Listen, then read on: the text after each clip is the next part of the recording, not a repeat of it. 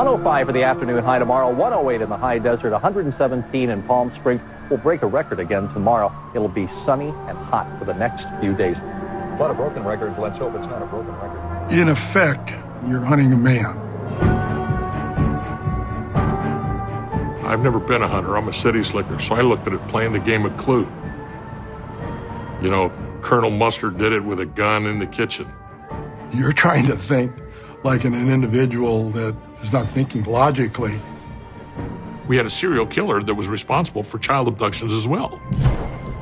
And killing by various means guns, knives, ligature strangulation, manual strangulation, blunt force trauma. The only thing that was similar was his dissimilarity. He went after old people, he went after young people, he went after men, he went after women. How was he selecting victims? How was he selecting homes? There was no pattern.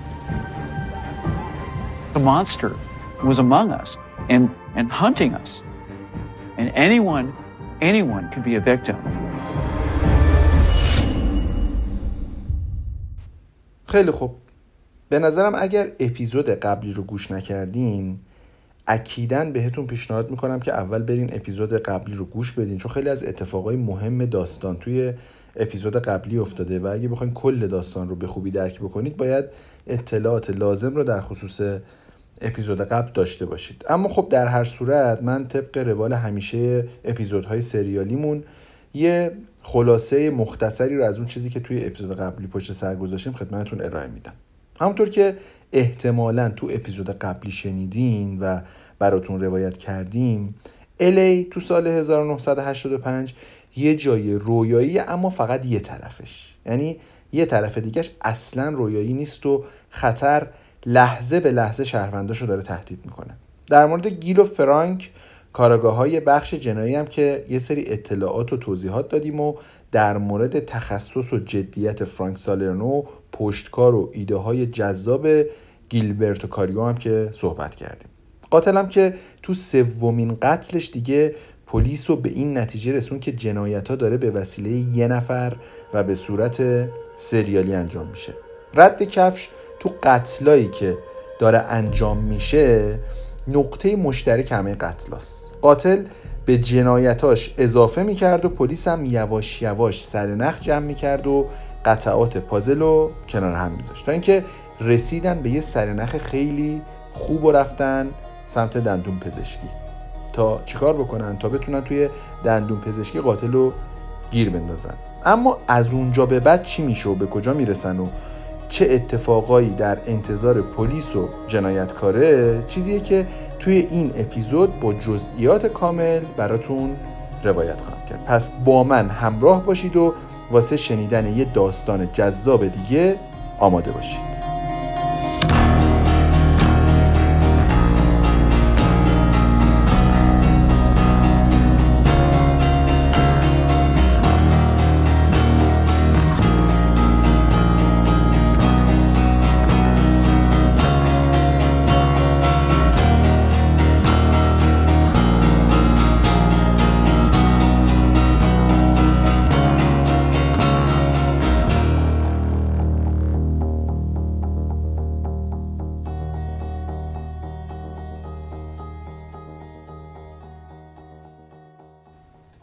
سراغ ادامه ماجرا. الان گیل و فرانک دنبال یه قاتل سریالی خطرناکن که مسئول دزدیده شدن چند تا بچه هم بوده. بچه هایی که دزدیده بهشون تعرض کرده و بعدم توی حرکت عجیب ولشون کرده. 6 جولای 1985 111 روز بعد از اولین قتل لورین رودریگز میگه تو خونه در حال استراحت بودیم که یهو با یه صدای بلند از خواب پریدم. فکر کردم جان همسرم دوباره داره طبق معمول سر صدا می‌کنه. نگران بودم این سر و صداهاش باعث بشه بچه ها که تازه خوابیدن بیدار بشن. سر و صدا بیشتر شد. دیگه داشت مشخص می‌شد منشأ این سر صدا جان نیست. اما با تعجب و هرس داد زدم جان چی کار داری می‌کنی؟ دیگه انقدر سر و صدا زیاد و عجیب بود که ناخواسته داد زده بودم هیچ جوابی نیومد.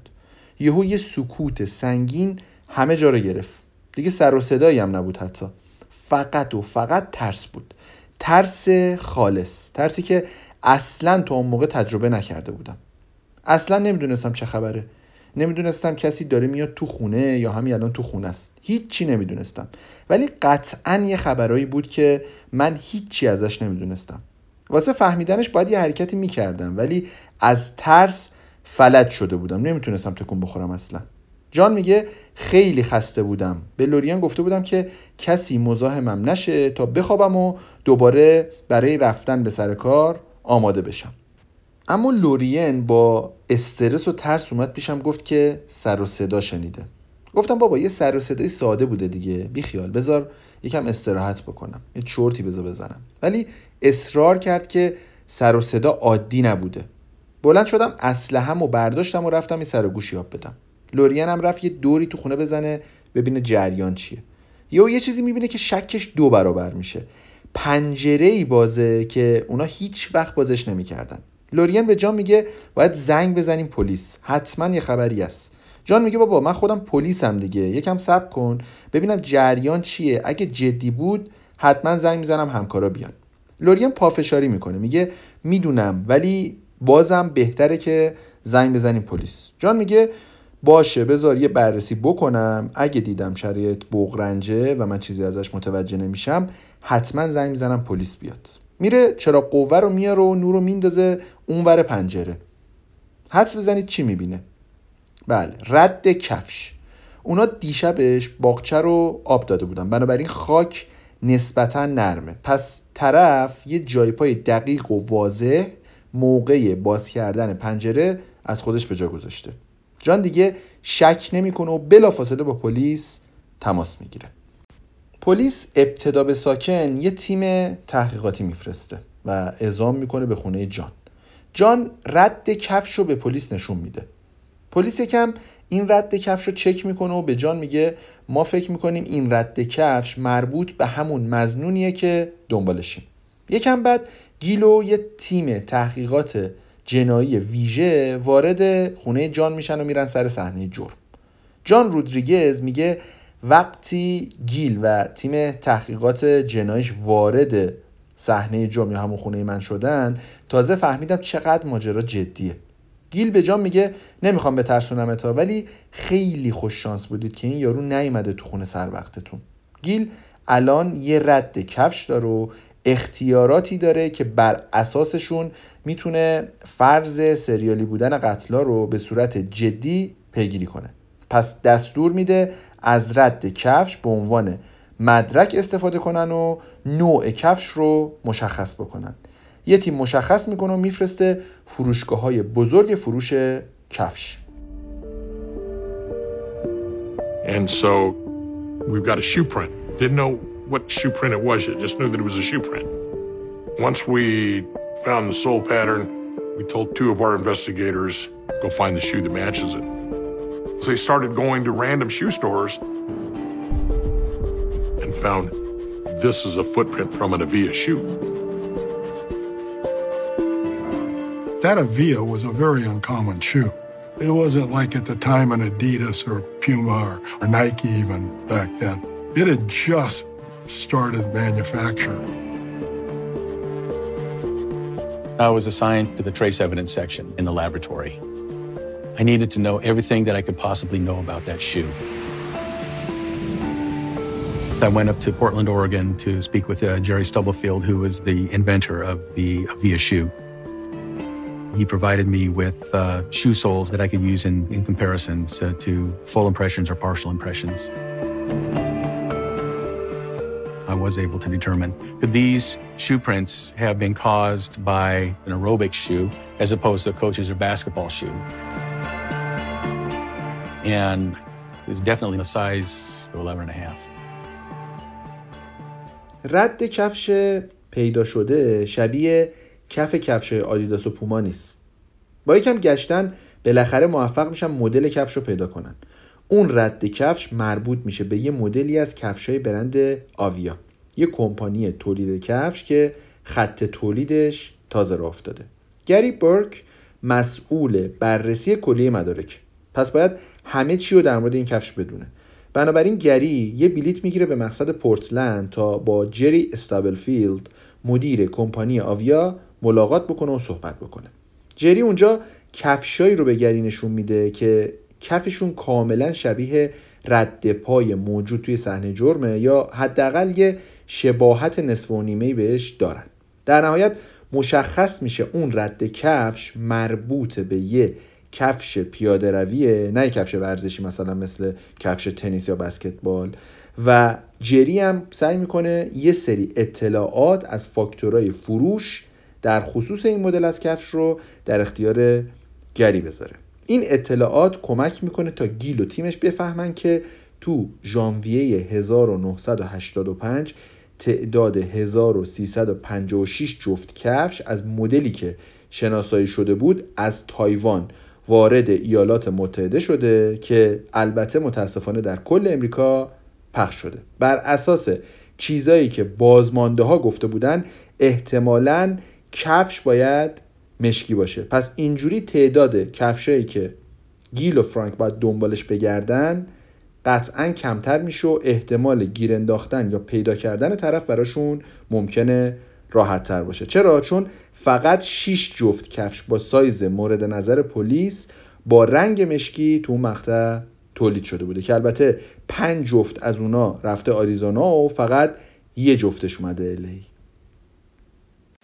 این موضوع که فقط یک جفت کفش با مشخصات مد نظر پلیس وارد الی شده خبر هیجان انگیز و مهمی برای پلیس به حساب میاد. اما خیلی زود می‌فهمن که فقط تا همینجا می‌تونن ماجرا رو ترک بکنن و داستان کفش رو ردگیری بکنن. از اینجا به بعد دیگه اطلاعاتی نیست. اما همچنان و هنوز این سرنخ سرنخ مهم به حساب میاد. چون که امید پلیس به اینه که کسی رو که احتمالا سر صحنه قتل جدید دستگیر می‌کنن این کفش پاش باشه تا بتونن به عنوان یه مدرک مهم تو گیر انداختنش ازش استفاده بکنن و قتلای قبلی رو هم بتونن به نوعی وصل بکنن به همین فردی که این کفش پاشه احتمالا.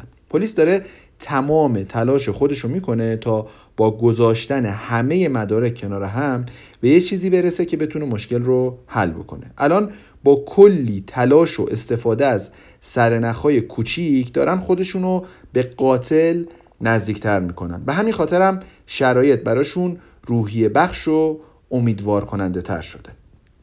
ببینید این که میگیم الان روحیه پلیس بهتر و امیدوارترن این حرف بیخودی نیست. اطلاعات و شواهد پلیس اصلا بد نیست. مثلا پلیس نوع اسلحه‌ای که تو قتلا ازش استفاده شده رو می‌دونه.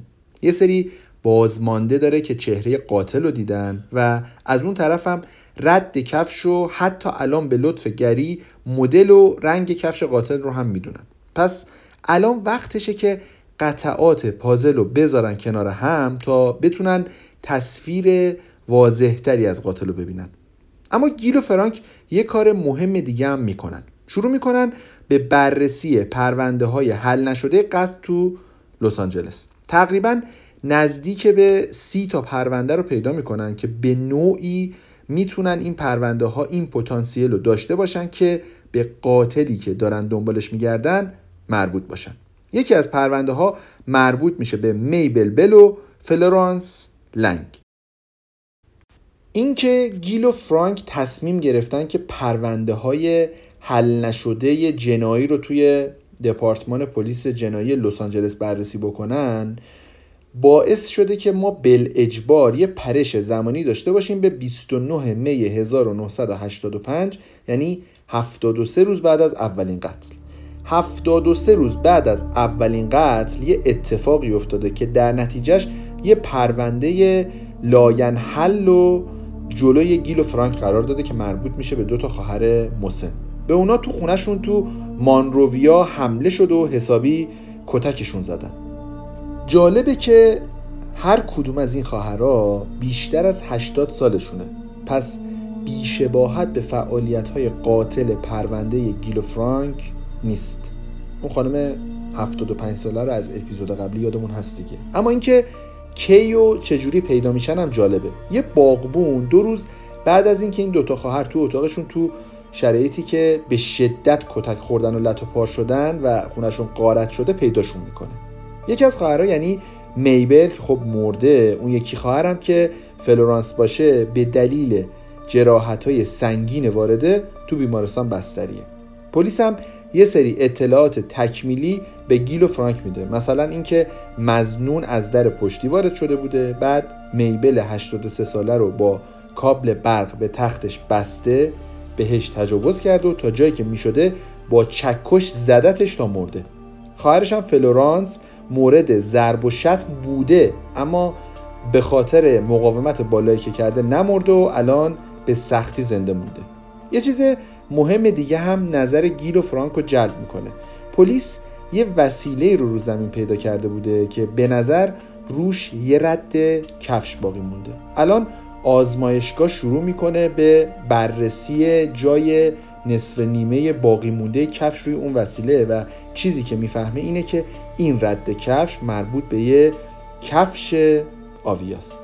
یه نکته جالب و جدید دیگه هم هست. اونم این که قاتل بعد از کشتن میبلو تا سرحد مرگ زدن خواهرش یعنی فلورانس ول نکرده فرار کنه بره. به جاش چیکار کرده؟ به جاش خیلی راحت نشسته از خودش پذیرایی کرده یه چیزی هم زده بر بدن و بعد تازه سر دل فرصت محل جرم و ترک کرده و رفته. این بیشتر موندنش البته فقط به خاطر سیر کردن شکمش نبوده ها. این جنایت با اینکه نسبت به آخرین جنایت شکم قدیمیه و تو روز 73 بعد از اولین قتل اتفاق افتاده اما یه چیز جدید توش وجود داره. اونم اینه که برای اولین بار قاتل از خودش یه نشونه خاص و جدید به جا گذاشته. حالا چیه اون نشونه خاص؟ قاتل با رژ لب یه ستاره پنج پر روی دیوار کنار تخت و همینطور روی پای یکی از خواهرها کشیده و بعد محل رو ترک کرده. این اولین باریه که به جز رد کفش پلیس می‌تونه نشونه دیگه از قاتل توی صحنه جرم کشف بکنه. خب پرونده این دوتا خواهر دیگه الان داره نشون میده که پلیس ممکنه پرونده های دیگه هم داشته باشه که جز پرونده های حل نشده توی حالا اون کتگوری مربوط به پرونده هاش باشه.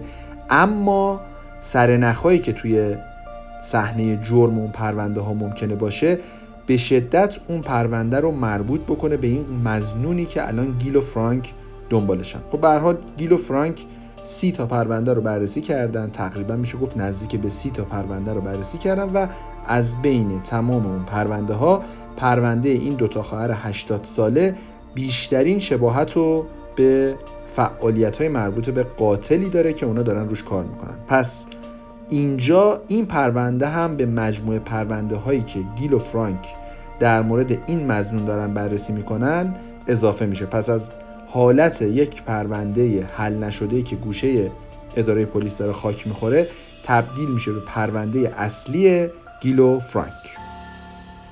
هفت جولای سال 1985 یعنی 112 روز بعد از اولین قتل یه اتفاق خوف میفته یکی وارد خونه گیلبرت و کاریو میشه. گیل میگه ساعت سه و نیم صبح با یه صدا یا یه حس عجیبی از خواب پریدم. خانوادم خونه نبودن و احساس خوبی نداشتم. عرق کرده بودم و ترسیده بودم. اسلحه‌مو و برداشتم و از اتاق زدم بیرون. حواسم بود که همیشه پشتم به دیوار باشه. چراغا رو روشن کردم. مثل چی ترسیده بودم.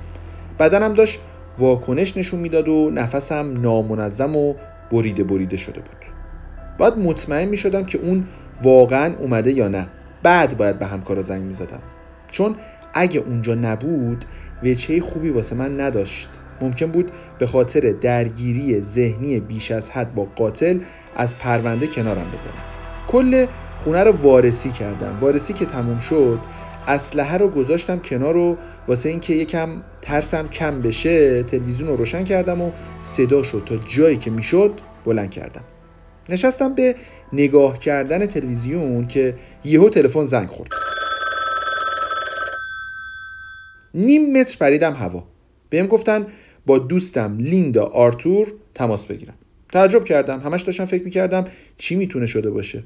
زنگ زدم و لیندا گفت باید بیای اینجا چون زنی که همسایه منه مورد آزار و اذیت قرار گرفت و من فکر می‌کنم به پرونده شما بی ربط نباشه.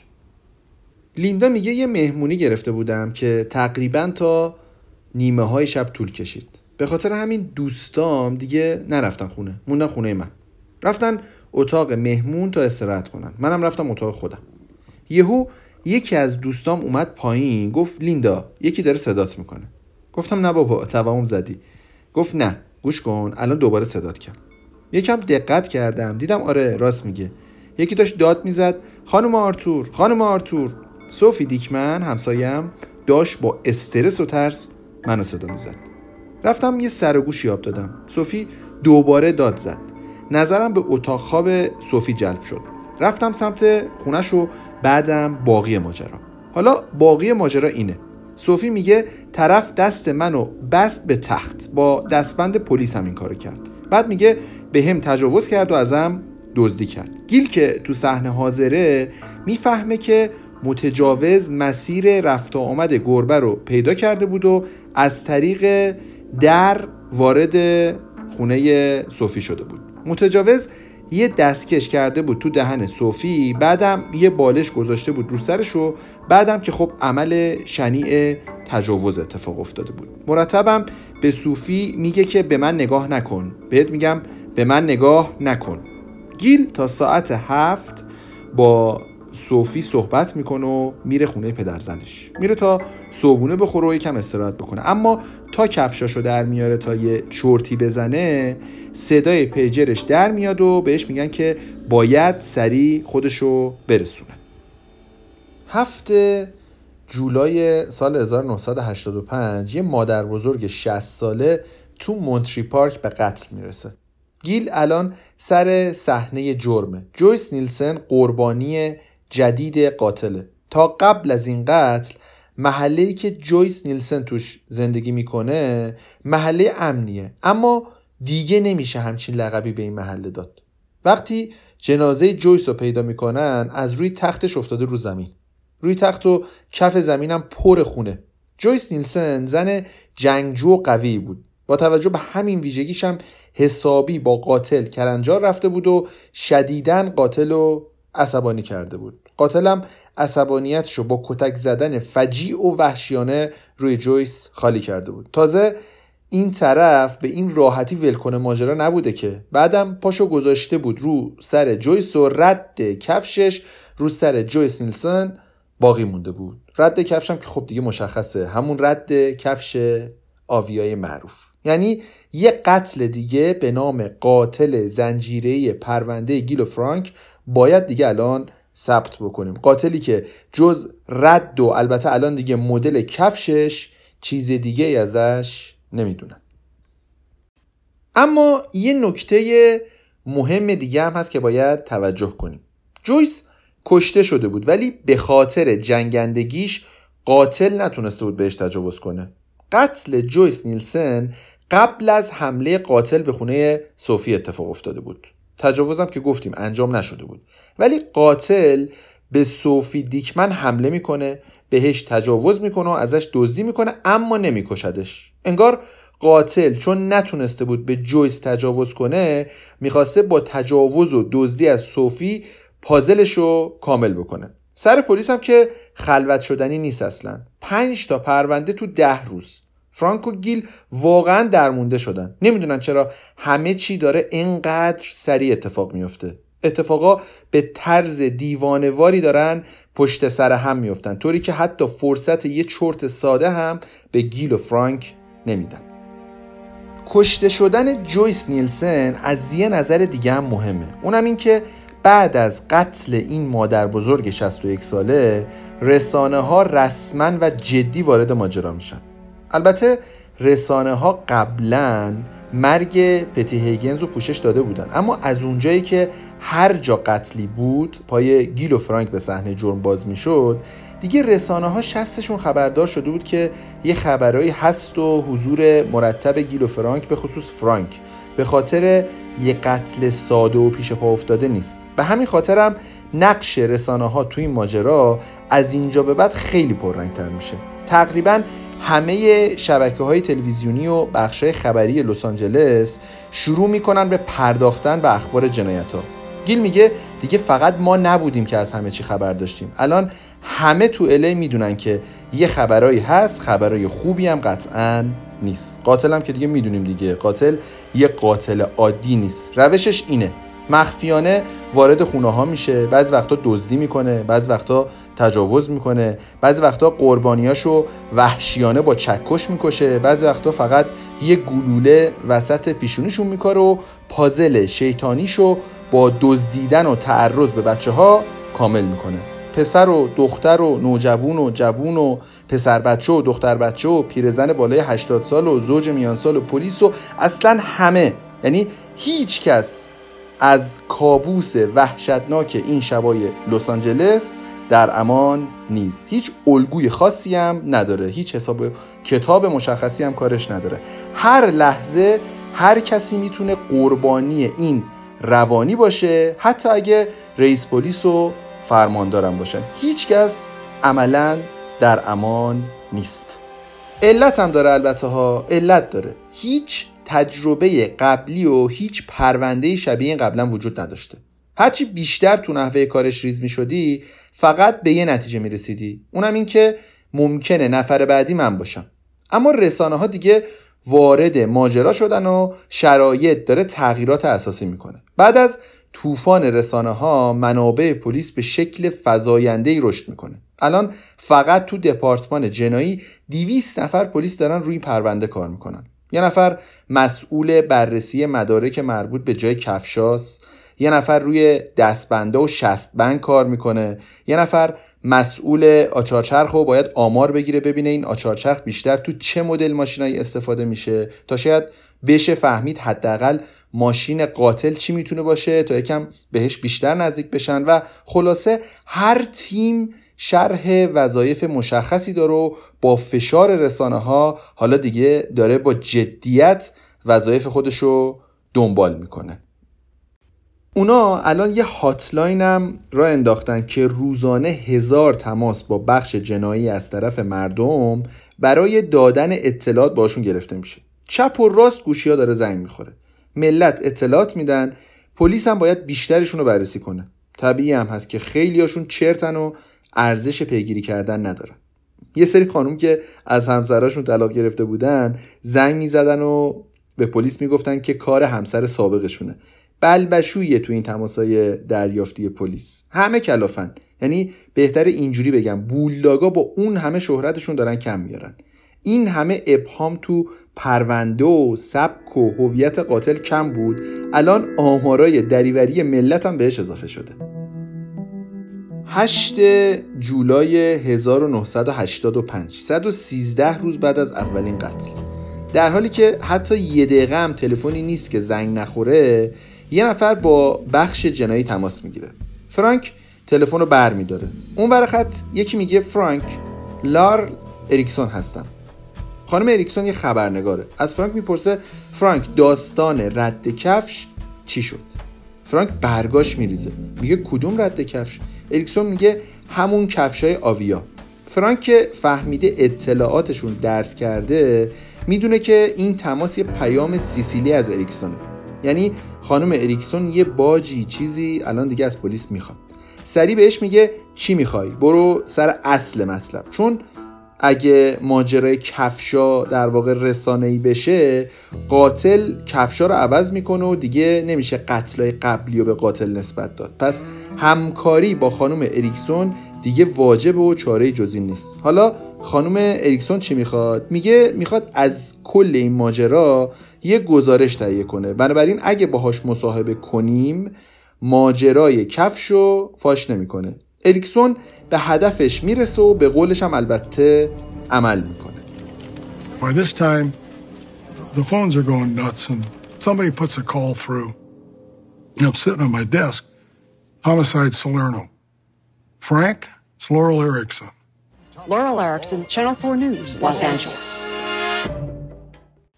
پلیس برای دستگیری قاتل خیلی تحت فشاره. فشار از طرف مردم از طرف رسانه ها و صد البته فشاری که بولداگا خودشون به خودشون وارد می‌کنن. الان پلیس علاوه بر حفاظت و ایجاد امنیت شهروندای الی باید از امنیت خانواده خودشون هم دفاع کنن. از بچه های کوچیک فامیل گرفته تا پیرمردا و پیرزنا. 9 جولای 1985 یعنی 114 روز بعد از اولین قتل.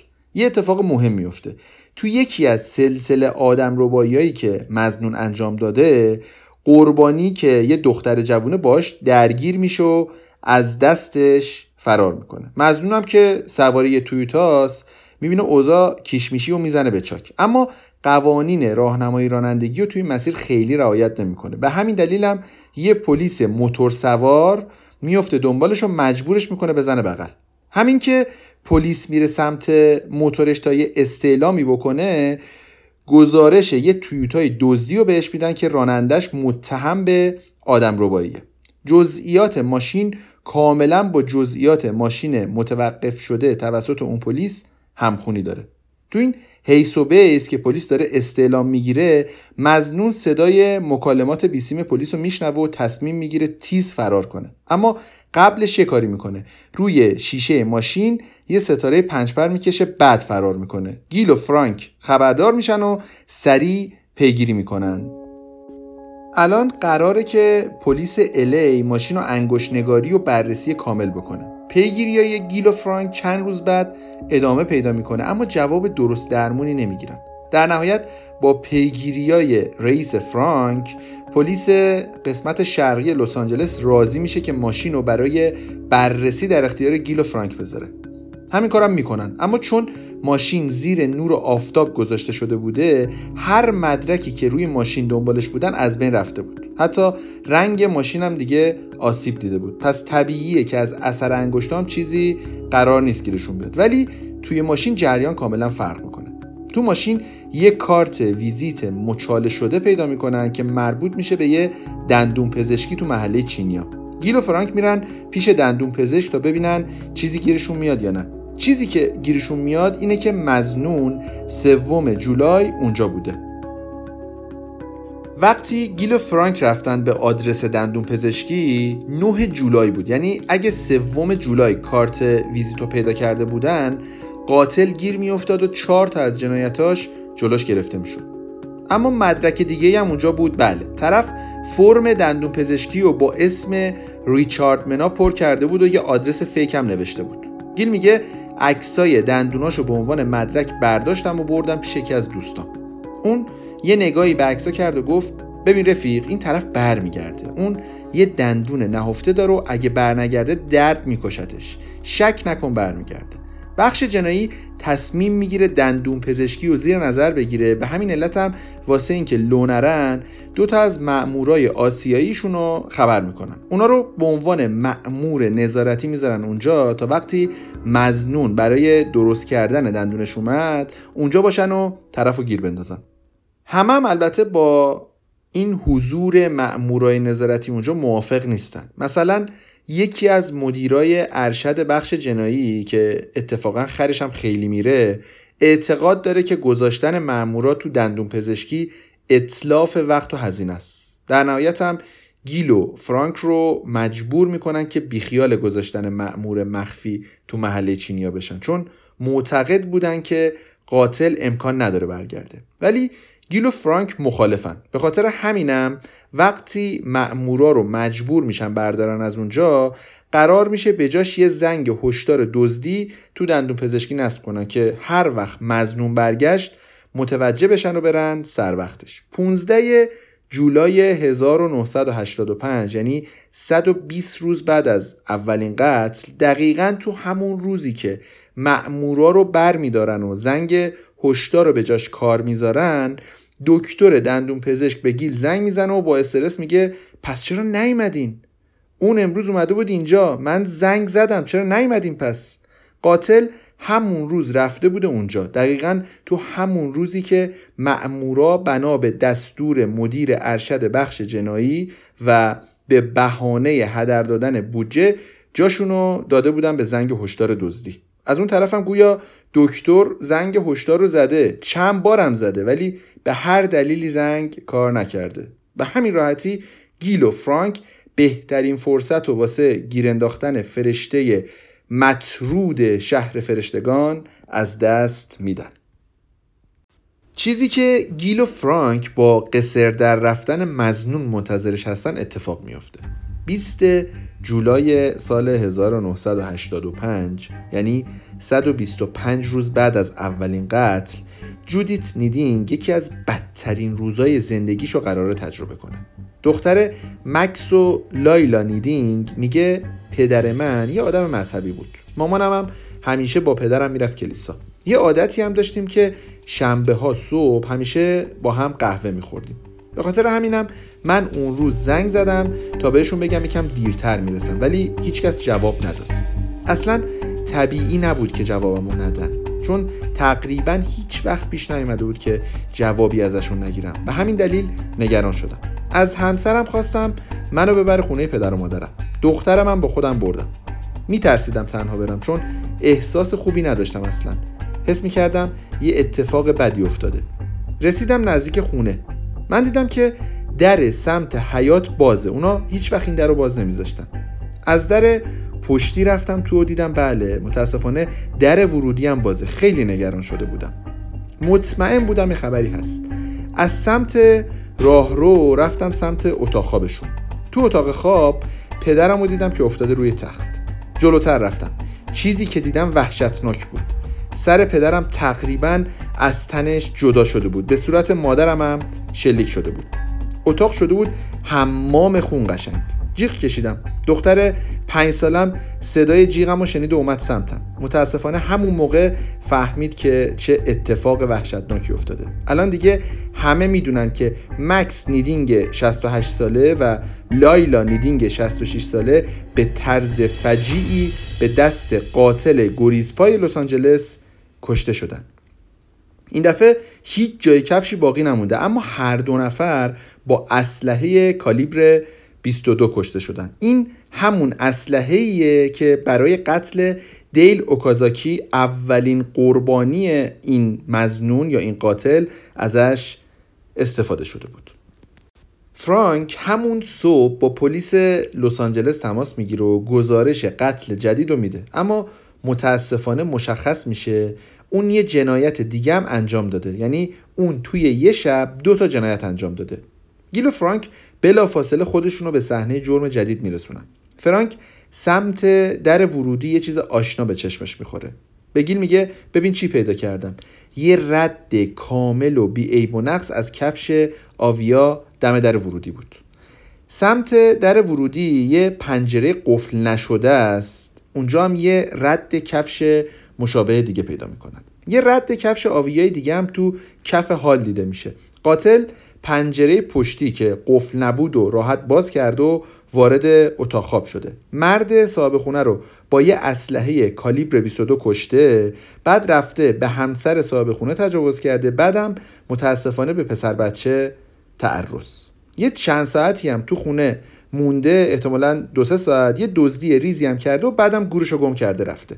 این جنایت واسه پلیس و نظریهش مبنی بر زنجیره بودن قتل خیلی مهمه. چرا؟ چون اینجا همه شواهدی که تا حالا از هم جدا بودن به طور یه جا دارن دیده میشن. اسلحه کالیبر 22 رد کفش روش قتل یعنی اول کشتن مردا بعد تجاوز به زنه و تعرض به بچه ها همه کاراییه که به این قاتل سریالی به صورت گمان زنی نسبت داده می‌شد اما الان توی صحنه جرم جدید با وضوح کامل قابل رویته زنه زنده میمونه و با اینکه وحشتناک ترسیده و شوکه شده ولی هر چی یادشه به پلیس میگه. توضیحات و توصیفات این جنایت از طرف زن قربانی از تمام توصیفاتی که پلیس تا اون روز داشت دقیق تره از همه مهمتر این توصیفات به توصیفاتی که ماریا هرناندز تو پرونده قتل اوکازاکی کرده بود خیلی خیلی به هم شبیهن. پلیس تصمیم می‌گیره الان دیگه این طرح از چهره قاتل رو دیگه به صورت عمومی پخش بکنه. چون الان از طرف دو نفر که قربانی رو از نزدیک دیدن داره یک همچین تصویری تایید میشه. 6 آگوست 1985 یعنی 142 روز بعد از اولین قتل گیل و فرانک با همه افراد درگیر تو این پرونده جلسه می‌ذارن تا بلکه بتونن جلوی قتلای بعدی رو بگیرن. تو همین جلسه هماهنگی هستن که یکی تماس می‌گیره. بهشون خبر میدن که همون لحظه یه حمله دیگه اتفاق افتاده. حمله مربوط میشه به منطقه نورتری جایی که دو نفر رو با گلوله زدن. کریس و ویرجینیا پیترسون مورد حمله یه قاتل روانی قرار گرفتن. کسی که اومده بوده بکشتشون. طرف وارد خونه پیترسونا شده رفته تو اتاق خواب به سوراخ بینی سمت راست ویرجینیا شلیک کرده. بعدم رفته سراغ کریس پیترسون که نشسته بوده روی مبل. به سرش شلیک کرده ولی گلوله وارد سرش نشده. از کنار سرش گذشته و یه خراش انداخته.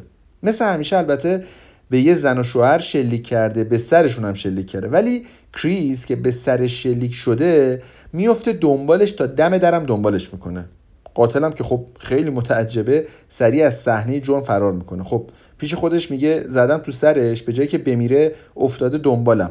فرار الان منطقی تر از هر کار دیگه ایه. این دفعه اما یه تفاوتی با دفعات قبل داره. اسلحه جدید و کالیبر 22 نیست. یه اسلحه اتوماتیک مدل 25 یه چیز عجیب دیگه هم که در مورد این اسلحه جدید هست اینه که پوکه های این اسلحه جدید پرایمرشون قرمزه. به همین خاطر بخش اسلحه شناسی آزمایشگاه جنایی هم یه آزمایش و یه تحقیق و بررسی در موردش انجام میده و به این نتیجه می‌رسه که این گلوله ها قدیمی و دیگه تولید نمیشه. ببینید جنایتکارا دوست دارن از آخرین اطلاعات پلیس در مورد جنایتاشون اطلاع داشته باشن. حالا یه عده به خاطر اینکه گیر نیافتن یه عده به خاطر اینکه لذت می‌برن. تو ماجرای ویلیام دوی ویلیام تونسته بود با 911 تماس بگیره و زنش رو نجات بده. این خبرم از طریق رسانه ها اعلام عمومی شده بود. به همین خاطرم قاتل تو بقیه جنایتاش یا سیم تلفن ها رو قطع کرده بود یا کلا تلفن زده و داغون کرده بود. نقطه مشترک تمام صحنه جرم بعد از اون تلفن های قطع شده یا داغون شده بودن. این یعنی مزنون. هر کی که هست حسابی حواسش به رسانه ها هست و شدیدن داره اخبار جنایت های خودش رو از شبکه های تلویزیونی دنبال می‌کنه. اینا رو به این خاطر گفتم که اینو بگم که لس آنجلس تایمز یه مصاحبه با فرانک سر این پرونده و پرونده قاتل سریالی قبلی که فرانک گیر انداخته بود و روش کار می‌کرده انجام میده. فرانک هم که خیلی از شرایطی که الان توش هست عصبیه حسابی از خجالت قاتل جدید در میاد و میگه این قاتل جدید یه آدم ترسوه و با پرونده های قبلیم قابل مقایسه نیست. آخه کدوم آدم شجاعی به زن و شوهرها و پیر زن و پیر مردا تو تخت خوابشون شلیک می‌کنه؟ یا با سلاح از دست یه آدم زخمی بی سلاح فرار می‌کنه؟ این قاتل فقط یه چیزه یه بزدل تمام ایار فرانک خودش میگه قبول دارم انقدر نباید تند صحبت می‌کردم. اینجوری قاتل ممکن بود تحریک بشه. ولی خب من خیلی عصبانی بودم و یکم تند رفتم. میگه من روحم هم خبر نداشت که روزنامه تایمز می‌خواد همه این مطالب رو صفحه اول خودش کار بکنه یا بخواد این قسمت از حرفای منو چاپ بکنه. اونم با یه عکس واضح از فرانک و کلی جزئیات از زندگی شخصیش. این یعنی فرانک و خانوادش الان به شدت تو خطرن. فرانک اون موقع تو خونه یه بچه کوچیک هم داره. فرانک میگه اون مقطع از زندگیم تنها مقطعی از زندگی من بود که با تفنگ میخوابیدم. اما فقط فرانک نیست که ترسیده. امنیت به حدی اومده پایین که بجز فرانک خیلی های دیگه هم با تفنگ زیر بالششون فقط می‌تونن بخوابن. تو اون مقطع هر کی هم اسلحه نداره داره میره تو کار خریدن اسلحه. امنیت عمومی شدیدا تضعیف شده. این قاتل رسما به پیر و جوون و خرد و کلون رحم نمی‌کنه. تا الان هشت فقره قتل و سی فقره حمله تو کارنامه کاریش داره. اسلحه فروشی ها مراکز تعلیم و فروش سگای نگهبان باشگاه های رزمی و دفاع شخصی و آموزشگاه های تیراندازی پر آدمن رسما. فروش قفلم شدیدا افزایش پیدا کرده. طوری که تو فروشگاه های بزرگ انواع قفل رو می‌تونی پیدا بکنی. لس آنجلس دیگه. یکم هم تم هالیوودی داره. طبیعیه که تو این فضا رسانه های هالیوودی هم توی جو دادن به ملت کم تاثیر نیستن. رسانه ها حتی دنبال اینن که یه اسمم واسه این قاتل انتخاب بکنن. چند تا اسمم تو مقاطعی مطرح میشه. مثلا واکین کیلر یا ولی اینترودر. اما در نهایت یه اسم روش گذاشته میشه که تا آخرم روش میمونه. اونم چیزی نیست جز نایت استاکر.